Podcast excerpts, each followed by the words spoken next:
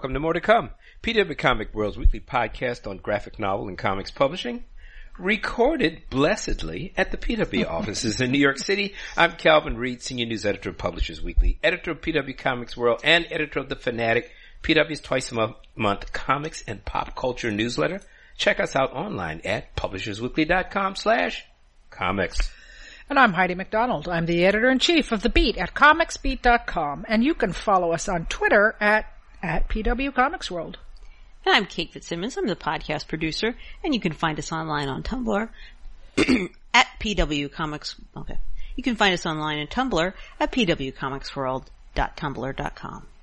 And don't forget, you can subscribe to More to Come on the Apple Podcast app, on Google Podcast, and on Stitcher. And on Facebook, we're at facebook.com slash PW Comics World. And don't forget, you can leave us a rating on any of these fine platforms. Please give us a thumbs up, uh, thumbs down if you wish, but uh, just give us some feedback because we love to hear from our listeners. What's the verdict? All right. All right. All right. This week on More to Come. DC Dumpster Fire. With, with, with authority. All right. Vanishing Valiant. That's a question mark at the end of that. Tapas taps out. That's another question mark at the end of that. Oni's ongoing issues. No, yeah, no question there. Uh, Harvey nominations, Tynion's totals, and the Sandman. All right. Oof. I don't the even know. DCU dumpster fire. Well, let's mean- just say it's been a tumultuous two weeks.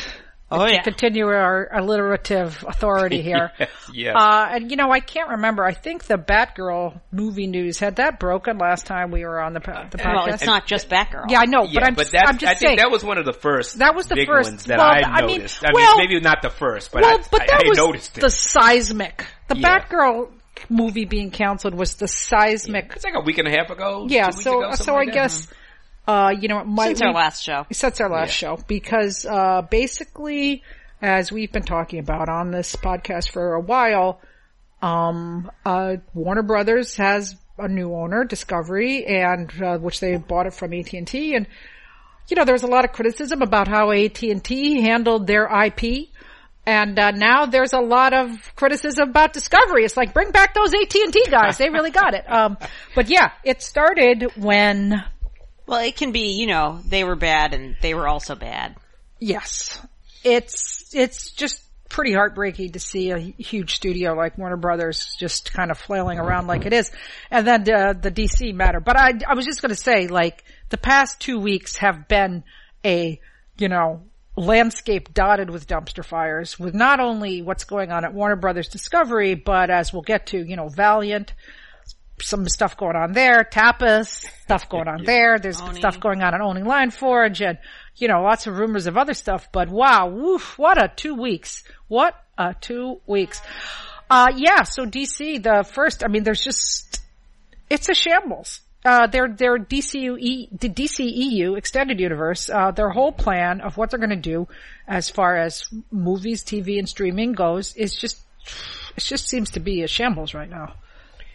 Yeah, I mean, I, I, you know, I, I'm not as knowledgeable about it as you two, but I mean, just uh, uh, going through the news of the last week or so, it's just every day there seems to be a new announcement of something being canceled, and then the the, the domino effect uh, throughout uh, the entertainment climate that's supposed to be coming out from you know what Ben Affleck to Michael Keaton. Right. And, you know, the, the bottom line is that it was kind of a shambles before, uh, Discovery kind of announced these changes. I mean, it was certainly was a lot of confusion about where it was going to go and, and what the driving force was going to be. But right now, it seems to be even more. But, uh, you know, just to back up a little bit, I guess this is all touched off when David Zaslav announced that they were just shelving the Batgirl movie, which was, I mean, it was finished. It needed special effects. It, it was, you know, it needed more work, but it, it was in the can. It was pretty much ready to go. And, you know, they also canceled Scoob too, uh, another Scooby-Doo movie. So it wasn't just Batgirl, but, you know, they took them as a tax write-off, um, which just shocked Hollywood's creative community. Yeah. I mean, usually things go straight to streaming. But Yeah. That's, uh, if they, if they want to sell, send them to, uh, you know, media hell. But I guess now that streaming is getting more prestigious, it's, you know, that's still one step too far. Well, they just said they weren't going to release anything they they didn't believe in, and you know, I smell um doubt about a female-led superhero film. I mean, Oh, yeah. you know, Yeah. I mean that's p- pretty much because there was just so many projects that are in doubt, and um. You know the the, the Blue Beetle movie. I, I you know I did a little list here. There's there's a good story in Variety today that kind of updates a lot of this. But Yeah. you know the Blue Beetle movie, the Supergirl movie, the Green Lantern cartoon. Um, The Wonder Twins show. the Wonder which, Twins. I mean, has- okay, was that's not canceled. surprising. Yes, was not that surprising. But just to point out, the Batgirl movie, this was not a you know Roger Corman Fantastic Four. This had Leslie Grace, a rising star, as uh, Batgirl, and it also had Brendan Fraser as the Firefly, Michael Keaton as Batman, and J.K. Simmons as Commissioner Gordon. I mean, these were kind of They're kind of known figures. These of, this was yeah. a colorful addition to the DCEU and it will never be seen because when you take a tax write-off, you can't, if you suddenly years later say, oh, we're going to release it, then you have to pay the taxes, you have to pay back your tax savings. So this is the final graveyard. This is the fiscal final graveyard. Um, so this just, you know, I subscribe to all the Hollywood newsletters like the Ankler and the Puck and boy, they have just been on fire about Yeah. this. And then, uh, rumors spread like more dumpster fire. The dumpster fire had been doused with gasoline and then little flaming embers flew all over the place that there was, uh, there was an earnings call. That was the big Warner Brothers Discovery earnings call and they were like, oh, they're going to announce that Discovery and HBO Max are going to merge and, and they're going to lay off thousands of people. And, you know, all of this is going to happen, kind of, but it wasn't quite the, uh, the knife uh, descending on that moment as they did. But boy, this earnings call was trending on Twitter because everyone was listening to it. And they didn't do themselves any favors by releasing that slide. Did you see the slide with the gender breakdown? Yeah, they decided that women like Discovery and men like HBO Max, which I'm I'm sorry.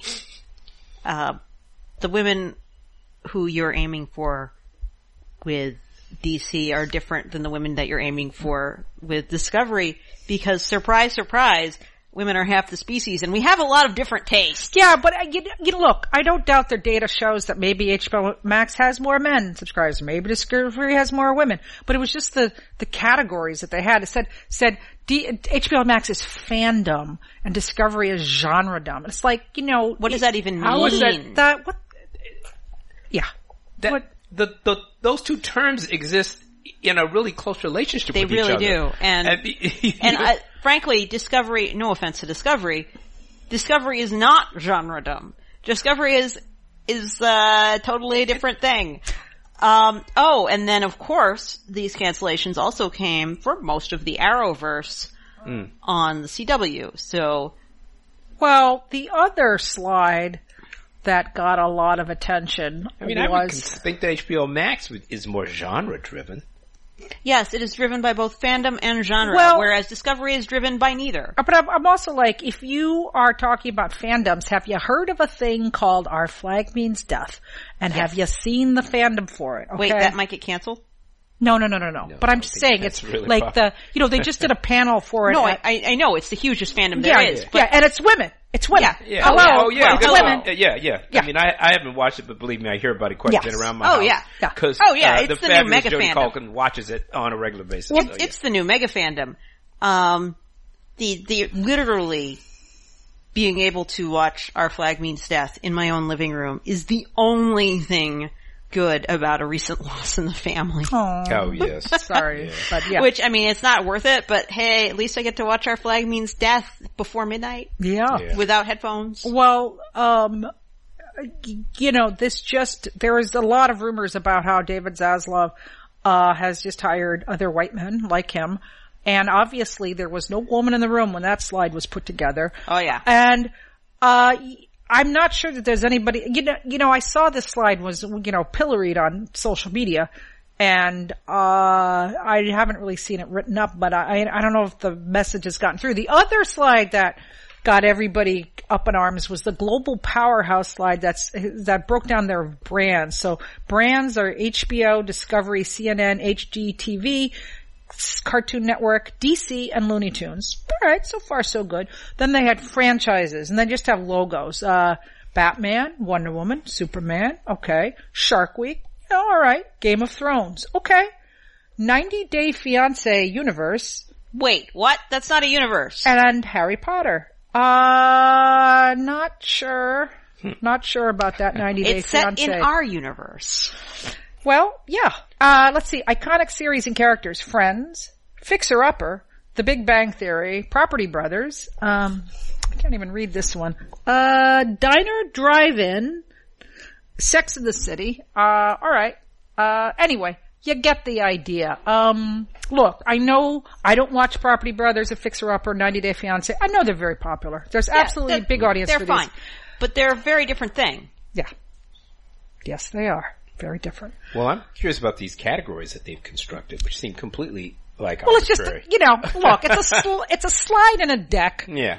And it's just, you know, if you've ever made a deck, you know, you just throw things on it, but, um, you know, Yes, it's a start. yeah, that's a- what I do, and multi-billion dollar corporations do the same thing. Well, yeah. Apparently. So, you know, I, I think, um, look, yeah, we don't know. Dumpster fire, question mark, question mark, yeah, question mark. uh, that's that's So, we're leveraging. The, well, I yeah. would It's a dumpster fire. So the oth- because the dumpster fire goes on. So the other two most notable things that Zaslav mentioned on this are that, uh, you know, the very first question, by the way, on this investors call was, what are you going to do with the DC universe? Um, and he said that they wanted to restructure to create a team with a 10 year plan focusing just on DC that would be similar to the structure that Alan Horn and Bob Iger put together with, uh, Kevin Feige at Disney. Now, this is nothing new. There have been many calls for a 10 year plan. Remember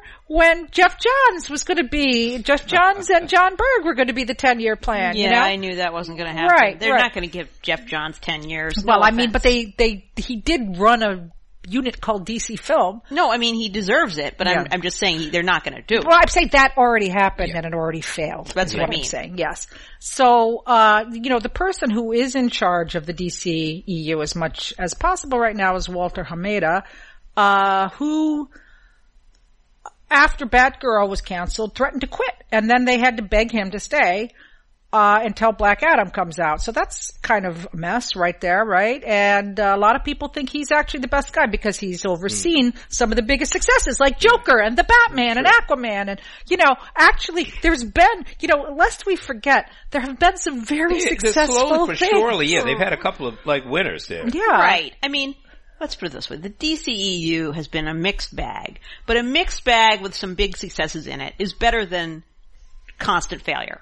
Yes. But to also to, to Or just killing dis- it for a tax write-off. to just Yeah. di- to, yeah, well, really to really disappoint uh, a big chunk of your fan base for a tax write-off. I- It just it's Yeah. kind of breathtaking. You know, I, I, I don't, this was the worst possible doomsday scenario for this. And I, I don't think this is going to happen. I, I do think, obviously, they realize they have something very valuable in, in both brands, in both Warner Brothers and Discovery. But you know, the biggest movie studio on earth used to be MGM. And there is no MGM anymore. You know, it failed. It, it got, it's kind of the same thing happened back in the 70s. It got shuttled around from owner to owner. Each owner stripped it for parts until it was nothing but a shell. And you know, now it owns James Bond. And, uh, and Stargate, and that's it. yeah, hmm yeah. So, I mean, you know, if you're thinking, oh, it can't happen. Well, I mean, it's a very different world than it was in the 70s. That was 50 years ago. But I'm just saying, it has happened. You know, 20th Century Fox. Hello. Well, I mean, I think, let's put it this way. I think it can happen to Warner Brothers. I think that the Looney Tunes universe will survive and the DC universe in some form And will so will survive. 90 Day but, Fiance. But but Warner Brothers is quite possibly not going to survive this. I, I, I hope it does, but I, I am by no means convinced that it will. Well, there's a lot of, so, you know, we're only scratching the surface of the problems. And, you know, why are we talking about, um, you know, DC, like the movies and TV on a podcast about comics and graphic novel news. Well, there is a little old division at Warner Brothers called DC Comics. And, you know, they've been, they're so tiny and already been stripped down to just a, a you know. And they, including being stripped of the word comics. Exactly. Yes, they yes. are now going to take away their name. They took away the word It- comics. They, they, It's they took that away quite a while ago. It's interesting now they've taken it away online Yeah. as well. But Yes. it, you know, it's been a while that they have removed the comics from DC. Well, just to, you know, talk quite frankly, I was at San Diego Comic Con talking to some folks who are close to the DC situation. And I mean, we've mentioned this in the podcast before, but the person overseeing it, Pam Lifford, who heads up all the global branding and consumer products, she hates comics. She hates comics. Okay. I've been told this by multiple people. Can't and she just delegate it to somebody else? no, because she hates comics. you know, sometimes you have that kind of hatred where you just don't like it. And So it's not even that you don't want to deal with it; it's that you want it to burn. yeah, you know, even to the point where I was told, you know, every, a bunch of DC or a bunch of Warner Brothers divisions moved to this beautiful new Frank Gehry building, and the consumer products division has shelves where they can put things. But DC Comics doesn't. Well, there you go. That's a a clear indication of malice. Yeah, yeah, yeah. So, you know, or where they rank. So, uh, you know, coming out of this, okay, two Yeah. things coming out of this. Um, there are going to be massive layoffs. Yeah, well, um, throughout Discovery and uh, probably HBO Max just because of duplication. And this is what happens when there's a merger acquisition. So this is, uh, you know, I've heard people say that DC Comics has already been cut to the bone, but, um, you know. so they may not so- be getting more cuts. Well, they, But I mean, know. they probably can and continue functioning the way Right, they are, would think, but, yeah. um, uh, you know, I, I wouldn't, I don't know. You know, uh, everybody is just kind of holding their breath over what might happen there. But there's, but speaking of writing things off for tax write-offs and uh, things that should or shouldn't be canceled, and and also dumpster fires, let us bring up and visit the subject of the Flash. So, Ezra Miller, it, it, you, one does wonder why it was Batgirl that got shelved and not the movie with this decade's biggest movie studio PR disaster on legs. Now, that, you might say, there's a lot of competition for that. Oh. What with, you know, cannibals. But no, no.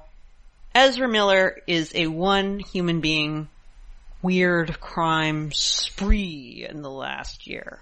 So, Ezra Miller, who uses they them pronouns, has been um, arrested for let's see, which what what exotic crimes? Ah, yes, for getting into a bar fight in Hawaii because they did not like the Bradley Cooper and Lady Gaga song that their uh, barmates decided to karaoke. Was had a protective order put against them by two parents who claim that uh, Ezra Miller was physically and emotionally abusing their 18 year old daughter, including uh, accusations of giving the girl alcohol and drugs and displaying quote unquote cult like and psychologically manipulative behavior. A 12 year old and their mother had a protection order against Ezra, claiming that Ezra showed up at the family's house multiple times, hollering that they were doing cultural appropriation. Now, I don't know why cultural appropriation results in yelling on someone's lawn instead of uh, twittering at them. That's a new one. Um, and, uh, Ezra Miller has, um, been connected to a mother and three missing children who the mother previously had said that Miller had helped her escape a violent and abusive ex. However, apparently, uh, sources allege the property was littered with unintended guns and bullets. Uh, not the best thing for a house with three children in it. So, no one's really sure what's up with Ezra Miller, but DC has not canceled or delayed The Flash, and um, is uh, pretty much trying to hope this blows over. Which good luck with that. Well, they they have delayed it. They have delayed it. Um, well, I don't know whether that Ah. was due with Miller. I mean, it's already been pushed. You know, Aquaman was supposed to come out at Christmas, and The Flash was supposed to come out, I think, in March. And now it's been pushed back even further. Uh, you know, you guys, while we are sitting here, photos have emerged of Ezra Miller and their mother at their compound, and Compound. God. uh, y- you know, Ezra is flashing This a. sounds like a Waco situation. a- what well, I mean, these photos that I'm looking at are kind of disturbing given everything. I mean, uh, Ezra's just sitting there flashing a smile, flashing. Did you get what I did there? and, uh, I guess they've been charged with this felony, which, you know, this, the felony was stealing a couple bottles of alcohol. So it's not like, I feel like, I think that's like burying the lead. It to is charge burying- Ezra Miller for Yeah. the alcohol. Yeah, but uh, you know the point is they are with their mother. Their their their mother is because the question that I keep having is is there anyone that this person is responsible to? Does anybody care about them? Because you know, it just yeah. Well, all I can say is that sometimes disturbed parents have disturbed children and they're disturbed in a folie à deux sort of way. Yeah. Yeah. Um, as for DC and the Flash movie, DC really has no choice but to continue to try to release this film. They've spent between two and three hundred million dollars on it and But they spent $90 million on, still only a fraction of, Yeah. uh, you know, and, and also the Flash is planned for theatrical release, not streaming. Um, Yeah. yeah, I, will say this. There, obviously Ezra Miller is not going to be doing any publicity for this film. if they're smart. I right. But, you know, a lot of other talented people did work on the movie. I Oh, mean, yeah. I mean, is, is the fact that the star of the film is a truly troubled and problematic individual, does that, I mean, it's, yes, it's very hard to overcome that, but uh, everything DC touches, I mean, there are other big franchises, Harry Potter, we're not even going to talk about Right. that dumpster fire. I mean, I'm not going to say that like I would normally go to the cancel it place. It's just that when you're canceling other films and that's the one that's still on the schedule, it's like, really? Really? You kept the PR disaster. You didn't write off the PR disaster. Okay. Well, the, Interesting life choice. There are also reports that uh, Miller did some reshoots this summer. Just showed up for work and did some old reshoots, like you do in a normal. Well, I mean, if, normal. if, if you're gonna make the movie, you might as well make the movie. Well, But- it's interesting. Have we reached reached a point now where uh, there is such thing as bad publicity in the Yes. American entertainment business? I mean, Yes. that for years that was always the operative. Is that you know, there's no such. I think that was never true. Yeah. Well, I think it was pretty true. I mean, let's put it this way. I think there are times when bad publicity is good publicity, and there are times when the bad publicity crosses the line into actually bad publicity. Yeah, that when and certainly he seems to be trying to you know uh, create a new standard for for bad behavior. So maybe so. You know, I don't, I don't know if there've never been stars who have done things this disturbing on the regular, or if it's just that today with, with our wonderful, uh, all connecting, all seeing internet, it's a little harder to hide your deep, deep, uh, disturbing weirdness from Well, the world. As I pointed out to some people, you remember Robert Downey Jr. was in jail Right. for a year. Oh, I yeah. mean, you know, Yeah. he was filmed wearing an orange jumpsuit. I mean, and people don't even know that. You know, this was 20 years ago. Yeah. People, But there, there, Yeah. very different world. But He also couldn't get away with has- that now. Well, he didn't really get away with it. He actually went to jail and didn't make Yeah. movies for And many it, it- years. It wasn't a secret that he you know had Yeah. all kinds of drug and alcohol problems. Yeah, I think there's a difference between like losing your career for like a decade and eventually going back to it and like it not being bad publicity. Right, right. And I asked a, a friend of mine who's in uh, PR if they thought that Ezra Miller could do a, uh, you know, could do be rehabbed. Yeah. And my friend just said, you know, they have not gone public with any repentance for this, and until and they have plenty of chances to do it.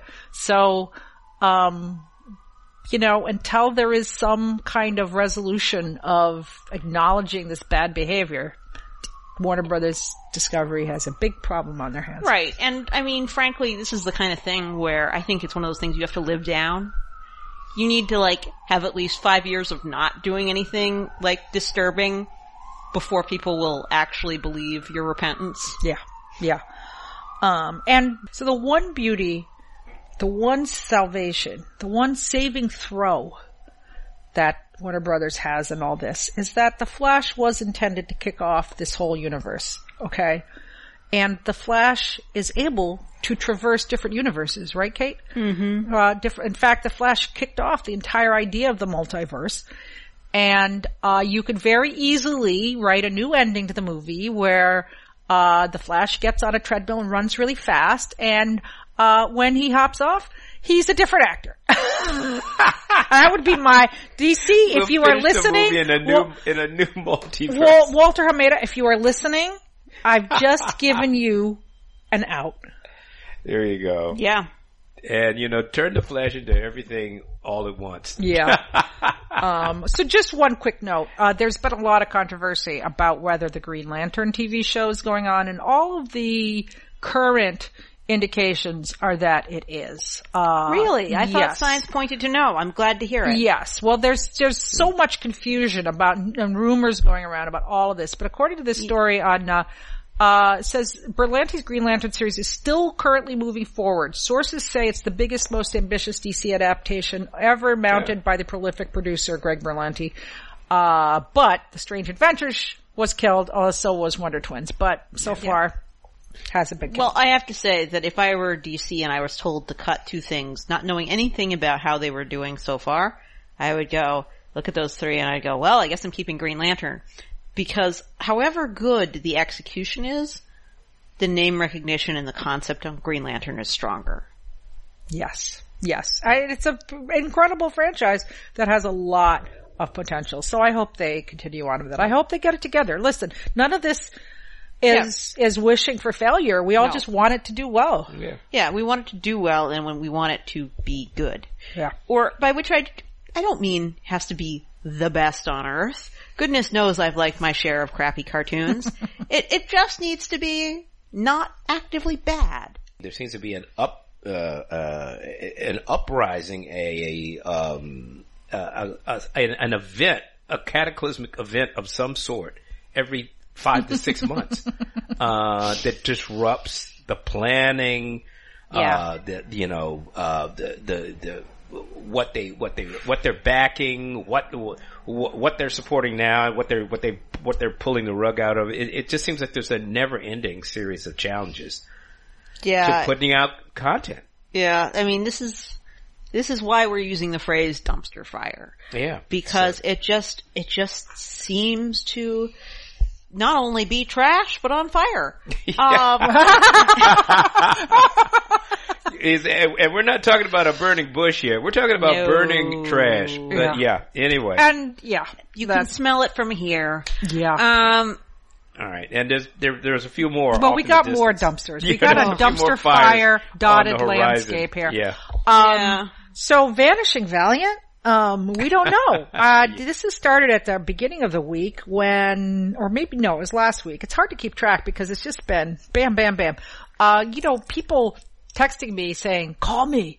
Um, because just this hot, hot, hot rumors going around that Valiant was shutting down. Now, I think Valiant would be, or had laid off most of its staff and canceled most of its projects. Now, I think this would have been very high on if you had to do the demolition derby. Valiant would probably be one of the companies that you would have picked to be pretty close to the top because they have not been putting out a lot of stuff and they have not had, you know, success in Hollywood. Uh, you know, some of it's very bad luck. They launched the Bloodshot movie literally the day the pandemic shut down the world.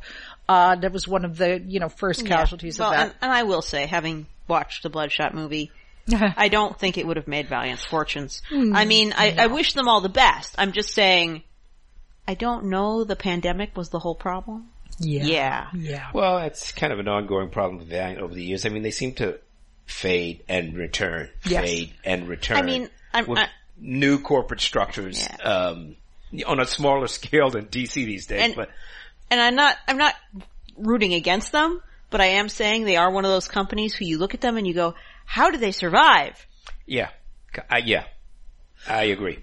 yeah. Well, uh, are they surviving? So there was a lot of rumors that the staff had been laid off and, uh, including publisher Fred Pierce, but I'm That's hearing kind of amazing. that he's not, he, Fred Pierce is still there Yeah. and, uh, so is senior editor Lisa Hawkins and, uh, but today there was a, um, they put out a press release that was like the Valiant universe goes on, but, uh, according to a story on CBR, uh, this r- means, uh, one comic released per month uh, starting, and then uh, the apparently uh, some creators are talking about their projects being canceled. But uh, Bloodshot Unleashed is coming out next month, and then Book of Shadows will come out, and uh, but only one co- one title published a month. So that sure sounds Well, like it's on life support. if they're one graphic novel per month as opposed to one floppy per month,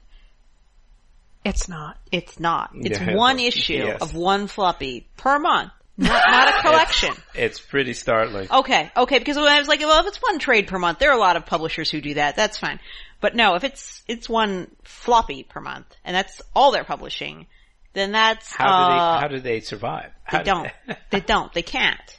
That's, that's- Well, you know, this, so this led to, uh, kind of what was an interesting thread. You know, I wrote about it and I was just like, it's very obvious that when DMG bought Valiant that they were buying it to be for media, you know, to, to, uh, adapt their characters into media. Yeah, and, yes. um, I will give Valiant this. They are the third biggest superhero universe. You know, after Marvel and DC, Valiant heroes have survived. Is there any other? I don't. and there's a loyal fan base. Yeah, There's people that they- they love do. Harbinger and all of that. Yeah, Yeah, so- Bloodshot. but, I mean- they love it. Yes, but let's face it. The uh, quantity of fans Valiant have are the amount that can fund an asylum movie, not a major studio release. Yes. I mean, no Yes. offense to Valiant, they're just very niche. Yes. They are They're very, very niche. No, they it's are true. very niche. But but you know, if you were if you were uh to you know, if you were out there like five years ago when this was all going gangbusters, you're like, oh, I want to buy a superhero universe. You would do much worse. Valiant would be really the only game in town, Right. So, But, uh, yeah. but it's pretty obvious that they are just doing it to uh, you know, to exploit it. As I said, no company that is in it just to put out media has ever succeeded. It just does not work. you have to be dead end. It But- works as a sideline. seem Yeah. to keep returning. They to it. keep trying to do it, and you know, I always bring up Radical comics because Oh, they were God, one and, of the know, worst Now they did, but I will say they got two com. They did get two films Yeah, made because they published. They published this Hercules comic, and there was a Mhm. Hercules movie starring the Rock. Nobody Okay, remembers that. okay. And You're- then there was true. That's right. And then there was this uh, Tom Cruise movie that uh wasn't ever a comic and they had to like somehow put out a comic. You know, same thing with Cowboys and Aliens. They Oh, tried and right, tried and tried to get it made and then they finally put out the comic and the movie got made. Wasn't there a digital version of that? There was, You there know, was, on yeah. That crazy. What was that site? I knew it. Yeah, but you know, uh, Charlie Olsen, who's a very prominent comics agent, had a really interesting Twitter thread where he said, um, a comic company that takes media rights and can't make money from publishing isn't going to get better at publishing. It doesn't need to feed itself with sales. It just tries to feed on other media. It is a zombie. A publisher's primary obligation is a contract, an if contract are printing and selling copies and giving you regular accounting of how many copies have been sold and prompt payments for those copies. There's been a proliferation of publishers who want to handle media rights or worse will try to take a portion of the proceeds when you do the hard work. A good publisher will back off media rights if you tell them no. Closed mouth don't get fed, right? Because they know they can make money from book sales. A bad publisher will back off the deal. And, um, I think Yes. that most creators are aware of this these days, but, uh, you know, that's just from a business person's point of view. There's just, you know, But you know, business people are in love with this notion that they're going to make a movie, Well, I mean, and but it's just crazy. you can keep it as a sideline. You Sure, can keep it's the door fine. open We- to we it. all like to see but you can't expect the money. You can't live on that hope. Yes. Because it's just not sustainable.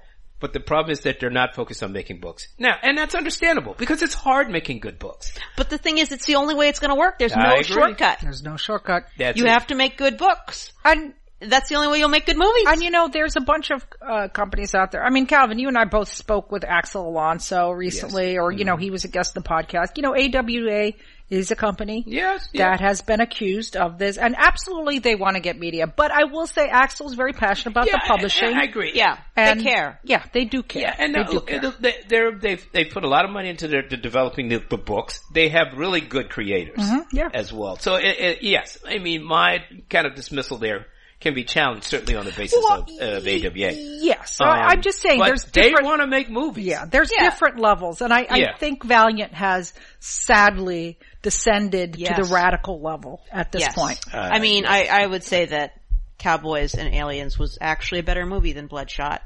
Yeah. Uh, so, you know. Ford. yeah. well, It wasn't the quality of the actors that was the problem. it was everything else. Yeah. Um, but you know, like, yeah, there's a difference between the AWA where we're gonna make good books and we also have a plan for movies just in case and radical.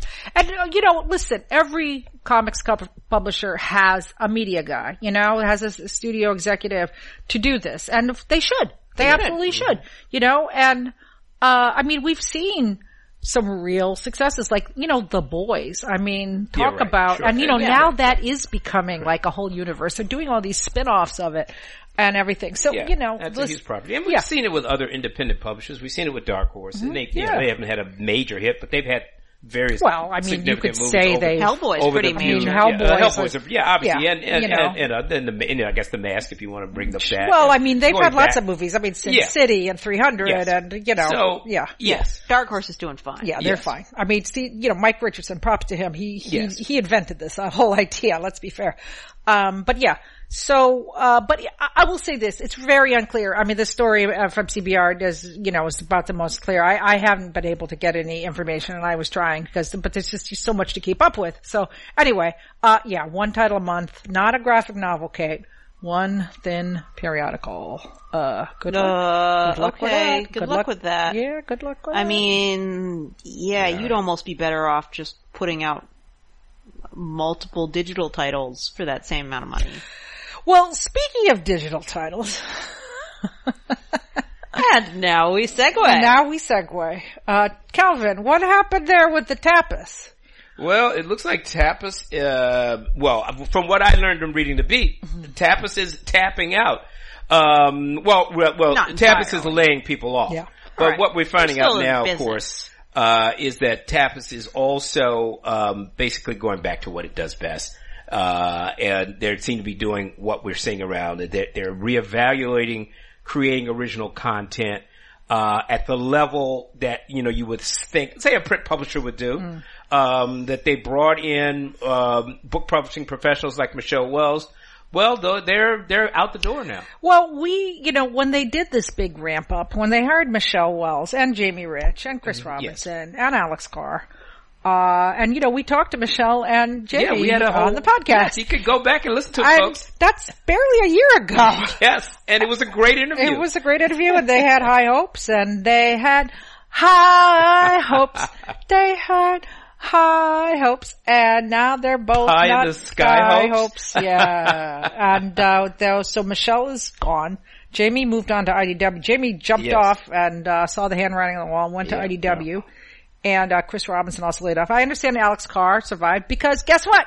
He's the biz dev guy. There you go. Keep, keep the biz dev. But, you know, props, this, this was another story that, um, you know, spread like wildfire that Tapas was, uh, you know, laying off their, their original content, their, their, um, their commissioned original content yeah. division. And props to, uh, the, um, CEO and the founder, Chang Kim, because uh, he went and talked to Rob Salkowitz, friend of the podcast, uh, for ICV2, and did a very frank yeah. interview where Rob and trans- apparently transparent, very transparent, and Rob asked him the hard questions, and he, he answered, answered them. them. And yeah. um, so he just said, and he pointed out something that's kind of really the subtext of everything we're talking about uh, it, it must have seemed like a bomb that went off and we were reacting to it, but it's not like it was some sudden thing. We are in the process of optimizing our business, which is what every company is doing in this new economic reality. Netflix, Warner Brothers, you name it, they're all trying to stay financially sound. And that's it. We, you know, when Netflix announced their, uh, subscribers were going down, that's what really set off all of this, I think. And he was just, you know, saying, all right, no, uh, no in-house IP. Yeah. Well, no, I mean, there's a lot of in-house IP. They're nothing but in-house Yeah. IP. But it's in-house IP that they didn't commission. It's in-house IP that came to them instead of them seeking out and paying for. Yeah, for. exactly. Yeah. It's So, stuff that's funded basically by the readers, not by the company. but yes, and of course the uh, you know the, the enormous number of artists that they develop just through um through the app. yeah. Yeah, it's a kill what you eat sim- Yeah. system. Yes, absolutely. Uh, and they, they, they, and they, of course, and they generate the, uh, the content and, and a massive audience that's looking for it. Um, Oh yeah. and they've have years and years of kind of developing these into their best, best sellers. So yeah, they, they've gone back to basically what they know how to do. And, you know, another thing that he points out in this interview is, uh, you know, we've talked about, uh, Webtoon and Tapas having, you know, giant Korean, uh, corporations as their owners and they are rivals and, uh, Kakao, which is a huge Korean corporation, uh, their stock price is down 50% since they, they acquired Tapas and, um, uh, Radish and some other stuff. So, um, yeah, that's a big problem. Yeah. You know, uh, it's a big, big, uh, it's playing it on an even larger stage. Well, I, I will, I will take out my, uh, ongoing burning fire of hate and say, spending all that money on Wuxia World didn't help anything. okay. Enough with my petty grudges. Yeah. Well, I think we mentioned, I think we had mentioned this in our last uh, podcast in person and I had mentioned that at San Diego they were a first time exhibitor, but they didn't have a booth. They just had a table and, you know, that was sign of, sign of the times. Um, well, I think a lot of people could take a, a note from, uh, Chang Kim and his candid comments and, um, you know, to be fair, David Zaslav too, you know, takes a, a big person to come out and just own it.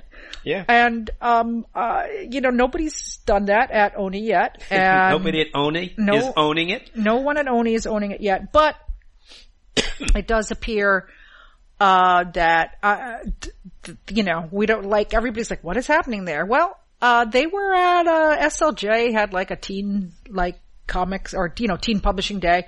And there was a whole bunch, uh, Diamond was there and Oni was there and, you know, got carrying on like nothing happened. So, um, you know, we don't, they haven't really announced what their business plan is going forward. And, uh, you know, I think they could do with some forthright messaging there. I think that would Yeah. help people quite a bit.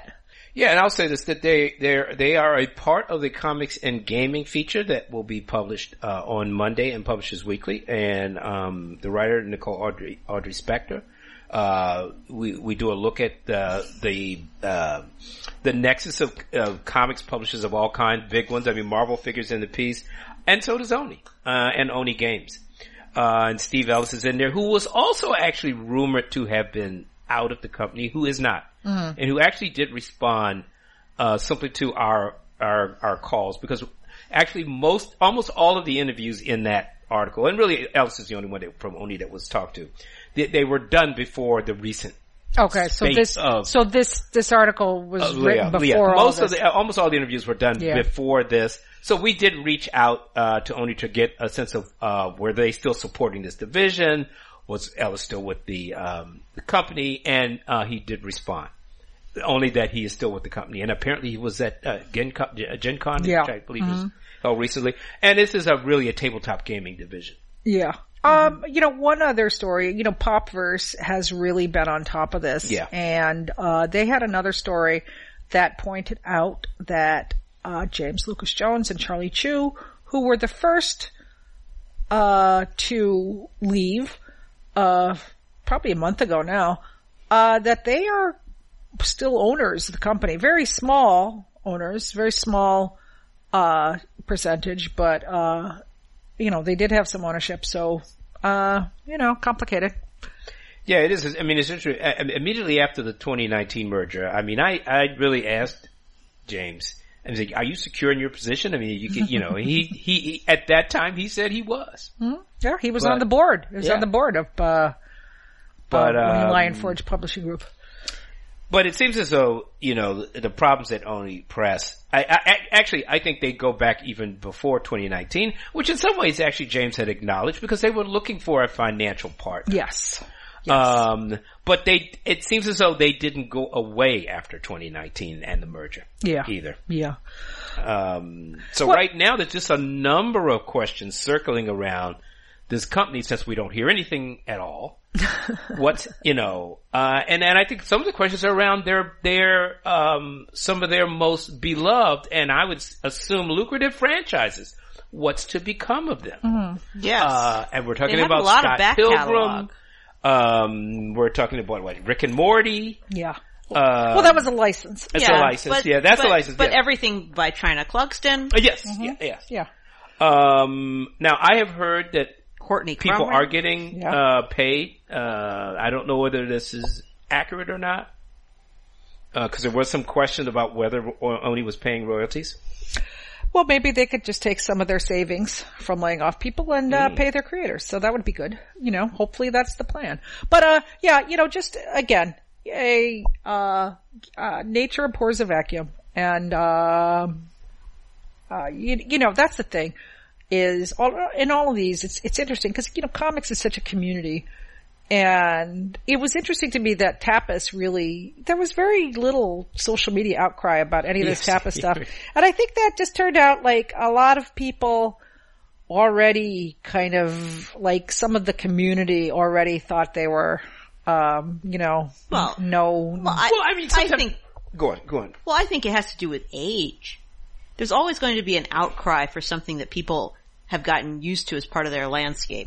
but something that like, I mean, we were all talking about how Tapas expanded so much like a year ago. Most of those people being laid off were not there a Right, year ago. right. And so people are not going to be as upset about like, well, it was an experiment and it failed, which happens a lot in comics, as they are about like, you know, well, what's happening to this publisher I know and love? yeah, yeah, exactly. And you It's know, just too new for anyone to care. yeah, That's true. And I Yeah. think there's also, and we were talking about this a little, I mean, there, there, there there's always been a, a sort of divide between the print indie world and things that seem to come from outside of it. And maybe this is that case too. yeah, You know, the online, you know, mobile web comics world.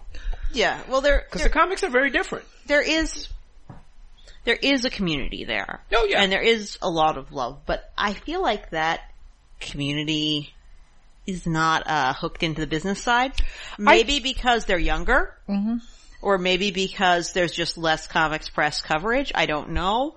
But, um, you know, people who love Tapas or Webtoon love it as much as people who love DC. But people aren't gonna cry out about business details like I this. think they're way more into the creators. And They the are. and It's that's, about the and you know what? That's wonderful. that's healthier. Yeah. Oh, boy, we've been going on and on and on. We have some other stuff to talk about. So anyway, dumpster fire continue. Um, uh, okay, on Yeah. some good news. Um, yeah, the Harvey Award nominations came out today. Yay, positive news Yes. about comics. um, they have only six categories. Um, there's a lot of nominees, so I can't even go through. That's but, uh, you know, James Tynion had two nominations for Book of the Year. Yeah, yeah. And Uh, Nice House on the Lake is, is a scary book. Oh, so- very, it's a very good So, book. Uh, yeah, that was nominated, as was Department of Truth, Volume 3. Um, Run is on there as well, but yeah. the John Lewis uh, continuation. uh, you know, The Good Asian. Uh, yes, yes. I haven't read it, but I, I hear really? nothing but good things about it. Uh, you know, we'll just do the best book of the year. Ballad for Sophie, Mm-hmm. uh, Crisis Zone by Simon Hanselmann. Yes, Uh, absolutely. Far Sector by N.K. Jemisin, Jamal Campbell. Uh, The Many Deaths of Laila Starr. Uh, Lightfall, Book 2, Shadow of the Bird. Uh, That's a beautifully illustrated book, by oh, the way. oh, that's from Harper. Alley. I've only seen they got one. quite a few nominations. So, uh, and then Sisters of the Mist. So, um, a lot of, uh, very good, um, uh, you know, the, the Harveys are chosen by a votes of the creative community and also a committee that uh, adds them. So these will be pre- um, presented at New York Comic Con. And a gala. What is sure to be a gala affair. yes. The very nebula of comics. Yes. That's right. As opposed to hero And comics. um, speaking of James Tynion, he did a uh, breakdown. Yeah, so as you may or may not know, dear listener, James Tynion stepped away from his cushy nest at DC for a deal with Substack. And now, about a year from when he started, he has spoken to the press about the actual numbers involved and was pretty forthcoming about exactly what this deal model is, which is frankly new because tr- Substack has been anything but transparent about what deals are on offer if you're one of their flagship creators. I think he said he had a thousand. Um, Yeah. they have like rankings of the Substack, um, uh, of their, He has a thousand members in his premium club. Yeah. That's like two hundred fifty dollars a year. Right. And, uh, something like 15,000 people paid and unpaid subscribers. Yeah. So, but he did own up to the fact that, uh, you know, he got a lot of money. He got, it had to be A six, figures. yeah, well, he- it's six, a figures. Six figure deal. Uh, and the only deal was he'd have to write two newsletters a week, and he found that to be a lot of work. And, uh, surprise, surprise, surprise. It's a really good, it is open to read. It's not, um, James Tynion's uh, Substack is also known as the Empire of the Tiny Onion, which uh, make of that what you will. And he's he's pretty forthcoming about the fact that he got paid pretty well for the first year, but that he's going to be paid completely from subscriptions after the first year. So I wonder if that's how Substack rationalized making this sustainable because that kind of basically advance, Yeah. you can't keep that up. but that was always the deal. Yeah. That, was al- always I'm- the I'm- deal. that Yeah. is always the deal, but I'm just saying that that was the deal. Like Yeah. we didn't know. We didn't know who was getting paid. What, what degree of subsidization was going on to build buzz, bring in creators. Well, I, I mean, we knew that there that there are there was a subset of, of Yeah. creators that were getting substantial advances. Now, once that once that is over, they've got to Yeah. make their own way, and then Substack gets a cut of that. Yeah, I Yeah. mean, there- it's it's pretty transparent what the Yeah. deal is. I think that I think it was it was you know like they get. Uh, I think once the normal Substack deal goes, I think you keep something like eighty to ninety percent of it, and Substack gets the rest, which Yeah. is you know something Yeah. like it's like Patreon. It's it's it's very comparable to Patreon's basic deal, and um, you know, Only per- gives a publishing platform as well. Yes, yes, exactly. So, um, yeah, but all those splashy deals, uh, the Jonathan Hickman deal, they're all coming up. Uh, J- uh, you know, Scott Snyder. Right. All of Mhm. that first Yeah. wave is the the year's up. So uh, you're on your own now, kid. So it'll be interesting to see how many of them keep it up. Yeah, exactly. So you guys, uh, you know, we were talking about DC in a shambles, but DC has had a big old success. Boy, Uh, They sure have. Which I, because I'm a New York Mets fan and all of my time is taken up watching the genius of these Buck Showalter led team, uh, and then I fall asleep after the game. So, uh, I have not yet, well, falling asleep is appropriate because we are Yes, talking about the Sandman. Absolutely. So it's okay. But, uh, yeah, you know, look, I loved it. Um, I saw the first, I've seen the first two episodes. Uh, I, I'm thrilled with it. Uh, as it turns out, uh, I had not really read the original range and then I happened to be rummaging around in my too many comics room and I found that I have an absolute edition of Sandman, uh, volume one, uh, a beautiful edition. And so I quickly sat down and it's a really one, it, it- it's a really wonderful parallel activity to revisit these comics, uh, in light of the new movie. So, uh, I don't Yeah. know what, So I, I'm someone who has read the original comics Hmm. over a couple times. I didn't feel the need to go back and read.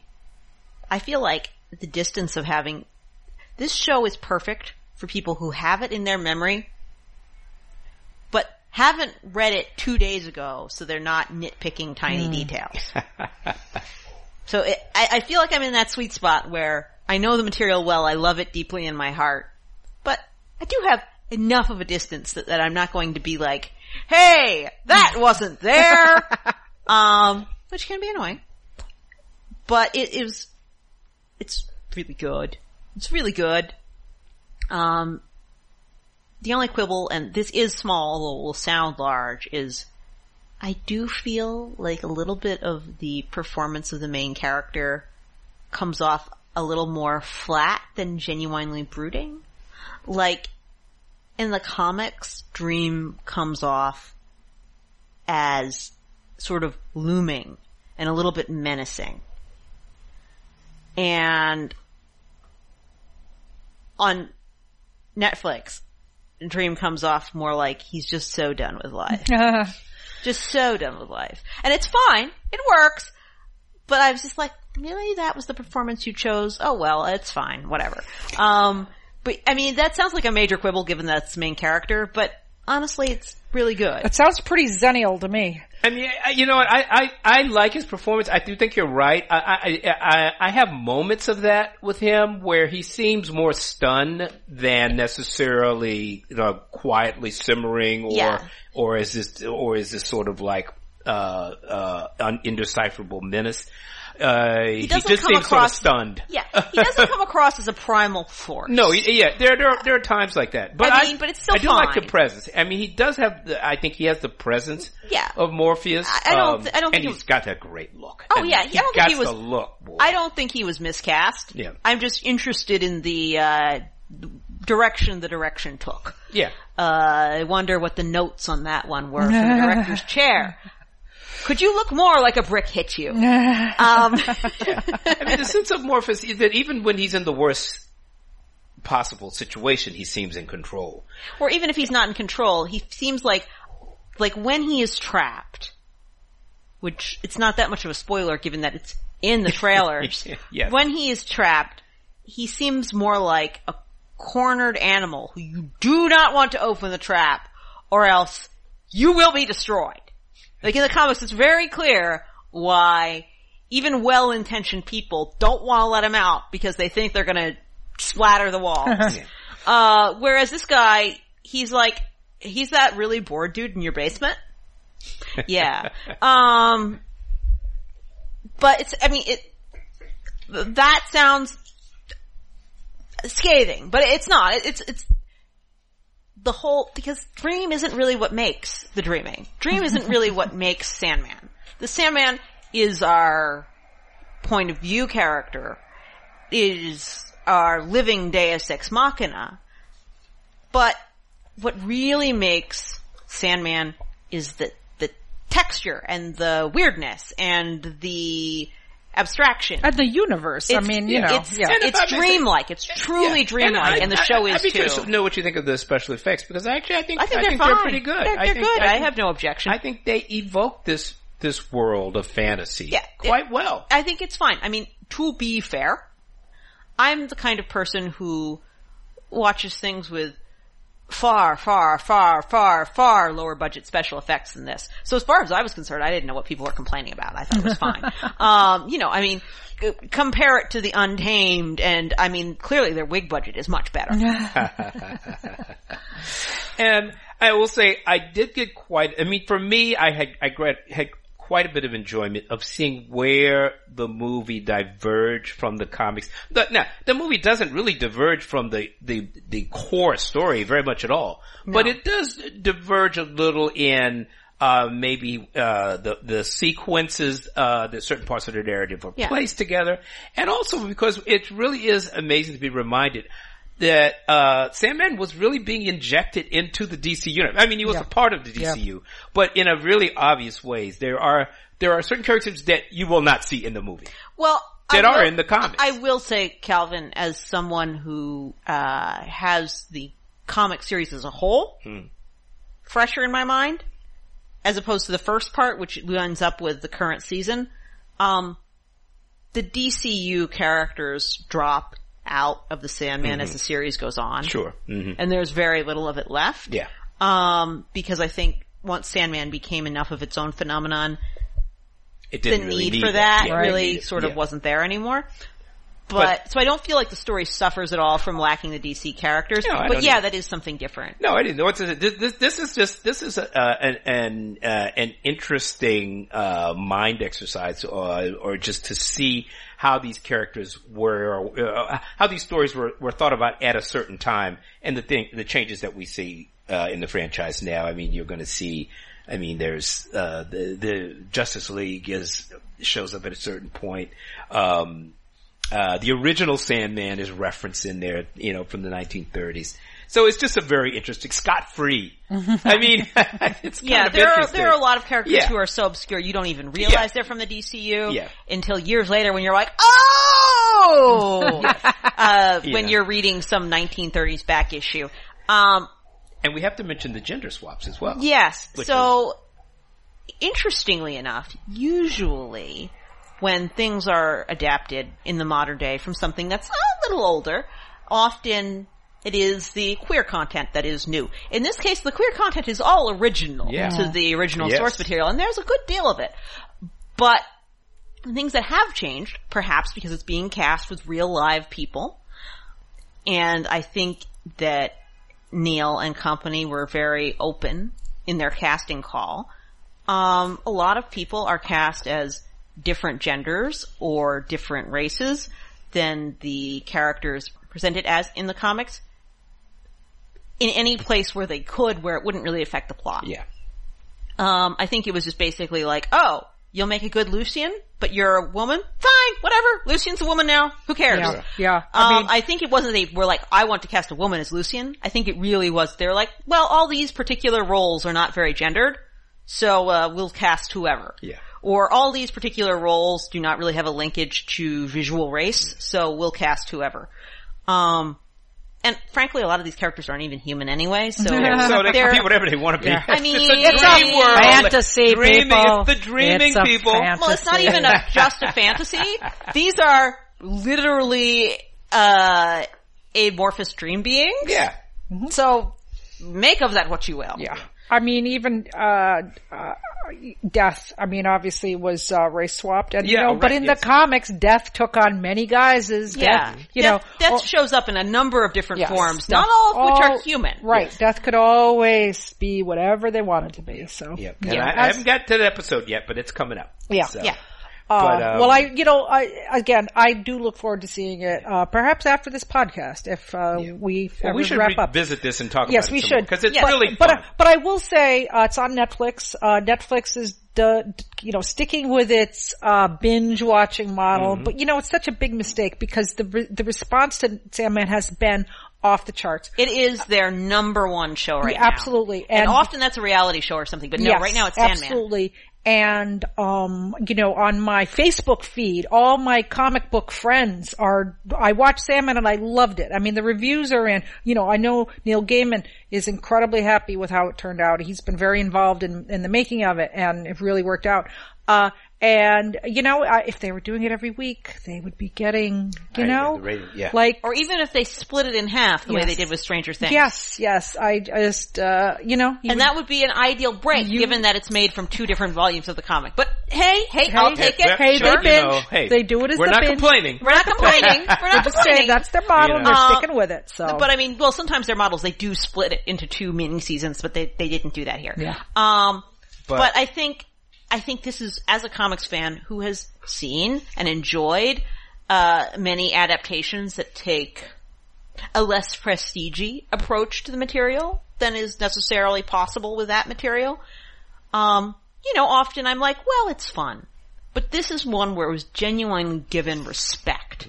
It was given respect and it lived up to that respect. that's amazing. Yeah, that's, yeah, I'm so with- happy to hear a that. Without So happy to hear that. And if I may say so, uh, uh, the the the absolute edition of Sandman is a is a terrific, you know, companion volume to watching this show. I am It's so got- curious about Calvin's too many comics It- room where he suddenly comes upon it- an absolute stuff in there I've forgotten about. very you know, large. it's like the dreaming itself in some ways, but it's really fun.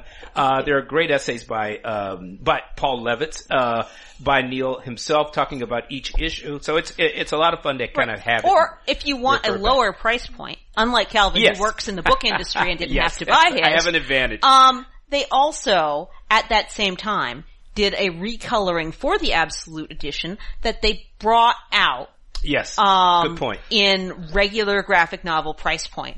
So, um, normally I'd say, oh yeah, buy it used. But in this case, I'm saying you want the newest edition because to be frank, the first two or three volumes of Sandman were not colored that well. Oh my god.